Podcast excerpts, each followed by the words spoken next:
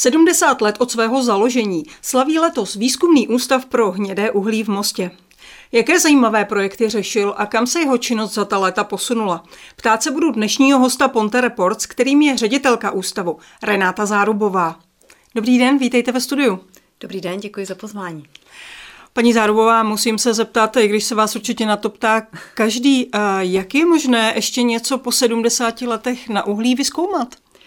Můžeme se domluvit tak, že na to odpovíme v rámci celého rozhovoru, že těch motivů a těch eh, předmětů činnosti je prostě strašně moc? Dobře, tak pojďme na to. Eh, proč vlastně eh, v roce 1953 ústav vznikl? Co bylo úkolem a cílem? Výzkumný ústav vznikl 1. října 1953 a musím říct, že když jsme se teď probírali takovými materiály archivními, které souvisely se 70. výročím naší společnosti, tak nás hodně věcí překvapilo, nadchlo, různé historické fotky a přitom jsme si připomněli to, jaká tehdy byla eh, taková společenská situace. Byla vlastně období po po druhé světové válce, rozvíjelo se národní hospodářství a bylo třeba velké množství elektrické energie a s tím souvisela vlastně těžba uhlí. A ať se nám to líbí nebo ne, česká energetika je, byla dříve, ale je v současnosti hodně postavená na uhlí. A dříve se tady těžilo spíše hlubinným způsobem a bylo třeba tu produkci zvýšit. Takže výzkumný ústav vznikl proto, aby rozvíjel velkolomové těžební technologie, upravárenství a další související obory. To byly taková jeho první činnost. Mm-hmm, takže jste neskoumali ani tolik uh, to samotné uhlí, jako ten kus, uh, jako to, jak ho vytěžit a jak ho zpracovat? Ano, dřív to bylo založeno naše aktivita hlavně na tom, jak vytěžit, uh, hodně ho vytěžit, co nejbezpečněji, efektivně. A teď jsme se posunuli v té době, kdy se mění celospolečenská situace i trochu jinam. Uh, jak se mění celospolečenská situace, asi všichni víme, ale kam se tedy mění činnost vašeho ústavu. Na co se dnes spíš zaměřujete, když už tedy ne na tu těžbu uhlí, hmm. která pomalu končí? No, stále častěji se hovoří o ukončení těžby uhlí, že rezonují různé termíny rok 2033, ale nikdo úplně teď nedovede říct přesně, jak to bude, do toho se pouštět nebudu. Ale výzkumný ústav mění takové ty svíčo, své klíčové aktivity, jakože teď se věnujeme zejména třeba hydrickým rekultivacím, eh, recyklacím eh, vedlejších energetických surovin, eh, environmentálním projektům, projektům z oblasti geotechniky, hydrogeologie. Máme také velký útvar akreditovanou zkušební laboratoř, kde vlastně děláme analýzy paliv, odpadů, vod, děláme analýzy testování, testujeme horniny, měříme vlastně prach, hluk a jak nejenom ve externím prostředí, ale i třeba v pracovním prostředí, takže to jsou naše aktivity v současné době. Mm-hmm. Takže teď už to vypadá, že se spíš věnujete tomu, ne, než jak těžit uhlí, tak jak chránit přírodu a jak uh, ošetřit krajinu? Jdeme tím směrem, ano je to jedna z našich klíčových aktivit. Vy jste u příležitosti toho výročí vydali knihu, eh, mimochodem velmi krásnou. A co mě tam zaujalo, věnujete se tam hodně ervěnickému koridoru.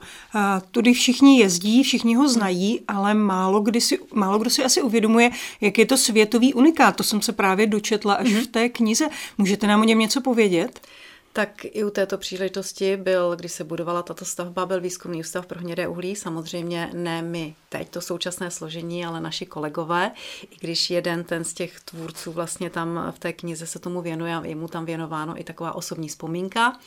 A musím říct, že to je velká stavba, významná stavba, protože jak se e, měnila krajina v souvislosti s těžbou, bylo, posunout, bylo třeba posunout tok řeky Bíliny, trať e, z mostu do Chomutova, takže všechny tyhle ty přeložky vlastně jsou na tom Ervinickém koridoru a málo kdo si uvědomuje, že to je vlastně taková výjimečná stavba, po které běžně jezdíme třeba do Chomutova. Je to jedna z největších podobných staveb hmm. na světě dokonce. Ano, náš, náš technický náměstek geotechnik to tak říká, ano. Mm-hmm. A v čem, v čem spočívala ta unikátnost? A, a bylo, to, bylo to množství, nebo byla to délka té trasy, nebo, nebo množství té zeminy, která se tam přemístěvala? Já bych řekla délka té trasy a potom ta sypaná vrstva, ta výška té sypané vrstvy, protože to není úplně obvyklé. Mm-hmm. A, my jsme se o tom už jednou spolu bavili. Ten ervěnický koridor je vlastně ale v tuto chvíli provizorium stále.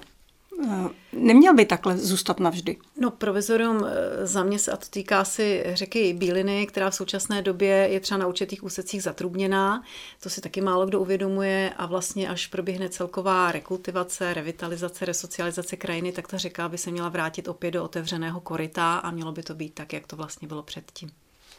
Řekla jste rekultivace, tak pojďte k ním. To je určitě jeden z významných uh, projektů, kterým se uh, výzkumný ústav věnuje. Uh, co na těch rekultivacích a které třeba děláte? My se zabýváme zejména pedologií, eh, máme tam vlastně odborníka, které se, který se té oblasti dlouhodobě věnuje a třeba na radovesické výsypce eh, je i část sukcesních ploch, které zkoumáme už od roku 2005. Zabýváme se tam právě tou pedologií, skladbou rostlinného keřového patra a řešili jsme i takový zajímavý projekt, jak třeba se projevují klimatické změny v současné době, právě jaký mají vliv na rekultivaci. A ten náš kolega vlastně eh, navrhoval novou skladbu dřevin a těch keřů, které vlastně jsou odolnější vůči suchu a těm klimatickým změnám. Takže třeba i takové věci řešíme. Zabývali jste se třeba i těmi hydrickými rekultivacemi, to znamená, podíleli jste se na projektech velkých jezer, která vznikla v severočeské uhelné pánvi? Projektech Velkých jezer ano, částečně, ale zřejmě jsme tuto problematiku řešili v rámci Evropy, protože my se zabýváme i výzkumem na evropské úrovni. Jsme součástí řešitelských konsorcí, řeknu, jak jsem už říkala, v rámci celé Evropy. Takže ano, tím jsme se zabývali a promítali jsme tam zkušenosti, které tady jsou v Pánvi vlastně s budováním třeba jezera Most nebo jezera, jezera Melada a další záležitosti. Takže ano, hydrická rekultivace je velké téma teďka.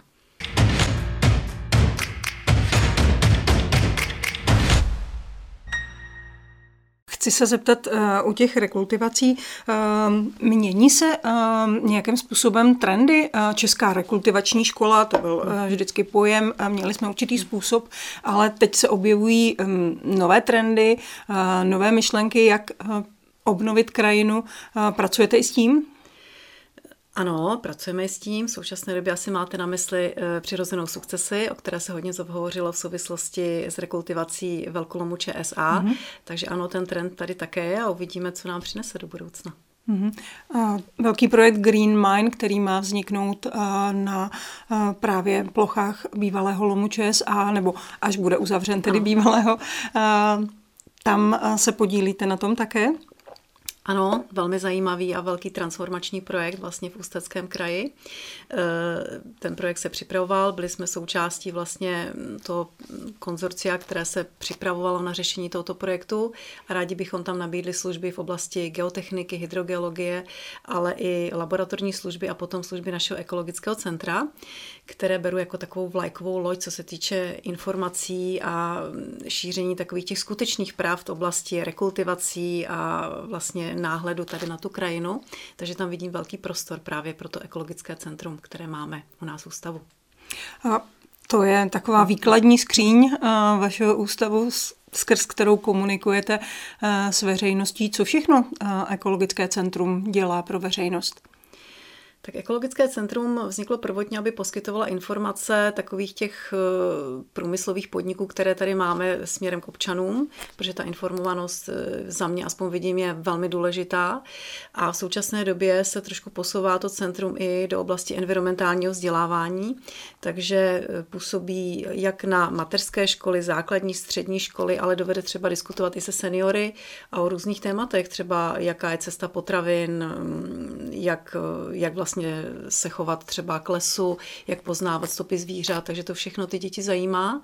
Takhle se jim věnuje a myslím si, že když takhle se na to děti bude působit vlastně od útlého věku, takže to v nich zůstane. Třeba teď zrovna vysazovali macešky, myslím, u hotelu Kaskáde tady v Mostě a ty děti strašně byly nadšené a myslím si, že vždycky, když půjdou z rodiče, jak si řeknou, ano, to jsem dělal já a určitě tam nebudou potom tenhle ten záhon třeba ničit. Hmm, takže je třeba začínat s výchovou u těch nejmenších a s informovaností u těch nejmenších. Ano, my to tak vidíme. Mm-hmm. Váš výzkumný ústav je vlastně jediné vědecké pracoviště v Mostě. Eh, dá se vůbec přilákat do Mostu eh, mladý vědec? A i třeba kvůli tomu, že eh, výzkumný ústav pro hnědé uhlí mi zní trošku jako svět minulosti než svět budoucnosti. Jak to děláte?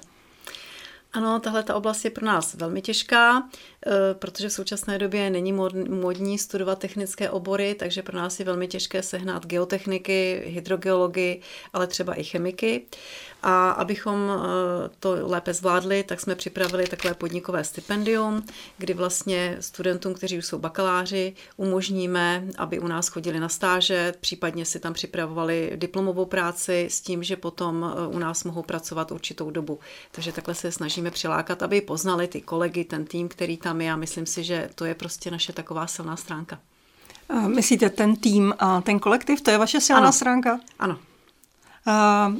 Čekají třeba uh, ty mladé vědce, když k vám přijdou nějaké zajímavé výzvy, nějaké zajímavé projekty, na kterých mohou pracovat? Na čem teď děláte z hlediska třeba mezinárodních výzkumných projektů?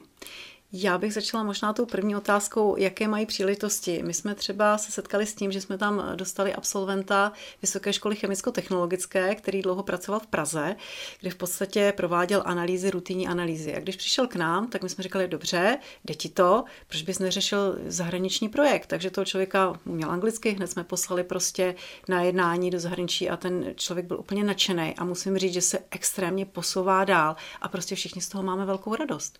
Mm, takže ty příležitosti příležitosti eh, u vás jsou zapojit se třeba do výzkumu? Určitě. Určitě. Vy se hodně věnujete také tomu, aby eh, doly, které tady stále těží, eh, příliš neobtěžovaly okolní obce a jejich obyvatele. Jaké hm, projekty pro ně řešíte? Jak tedy řešíte prašnost, hlučnost v okolí dolů? Tak já bych prvotně měla říct, že to řeší ty doly, my jim v tom pouze pomáháme, oni samozřejmě jsou ty investoři. Eh, my se třeba zabýváme eliminací prašnosti, hlučnosti. Eh, tam my dokážeme změřit tu situaci, která je vlastně před tou aplikací toho opatření. Co se týče prašnosti, tam jsme navrhovali různé projekty, jak suché odprášení, tak i ta mokrá cesta. Potom to odprášení vlastně se realizuje a následně my dovedeme změřit zase, jak se ta situace, jak vypadá po té aplikaci mm-hmm. a na základě toho se dá říct vlastně, jak to opatření je účinné a takhle se může na základě toho komunikovat s těmi dočenými obcemi, které vidí, že vlastně ten těžař něco pro ně dělá a zajímá ho třeba jejich problém a chce ho řešit. Už jsme o tom hovořili, eh, těžba uhlí zřejmě skončí. Eh, skončí tím i výzkumný ústav pro hnědé uhlí?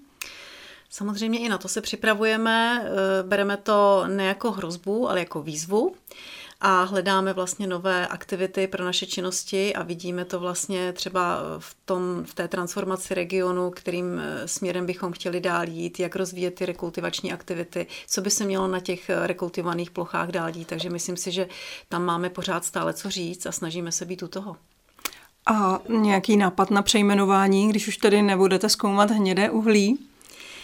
Eh, samozřejmě jsme hovořili o tom ve společnosti. Musím říct, že já jsem staromilec a zakládám si na tom, že už 70 let se ta společnost jmenuje stejně a já zrovna teď jsem se dívala eh, naspět, jak, jak se teď slaví různé výročí, takže třeba Česká televize také slaví 70 let a i vlastně naši kolegové Technický zkušební ústav stavební také slaví 70 let a to jméno si zachovávají, takže pro mě je to taková dobrá vizitka, že pracuje se dobře, tak nač měnit jméno. Paní Zarubová, já vám děkuji za dnešní rozhovor, za návštěvu ve studiu. Já děkuji za pozvání. Dnešním hostem Ponte Reports byla Renáta Zárubová, ředitelka Výzkumného ústavu pro hnědé uhlí v Mostě. Naschledanou.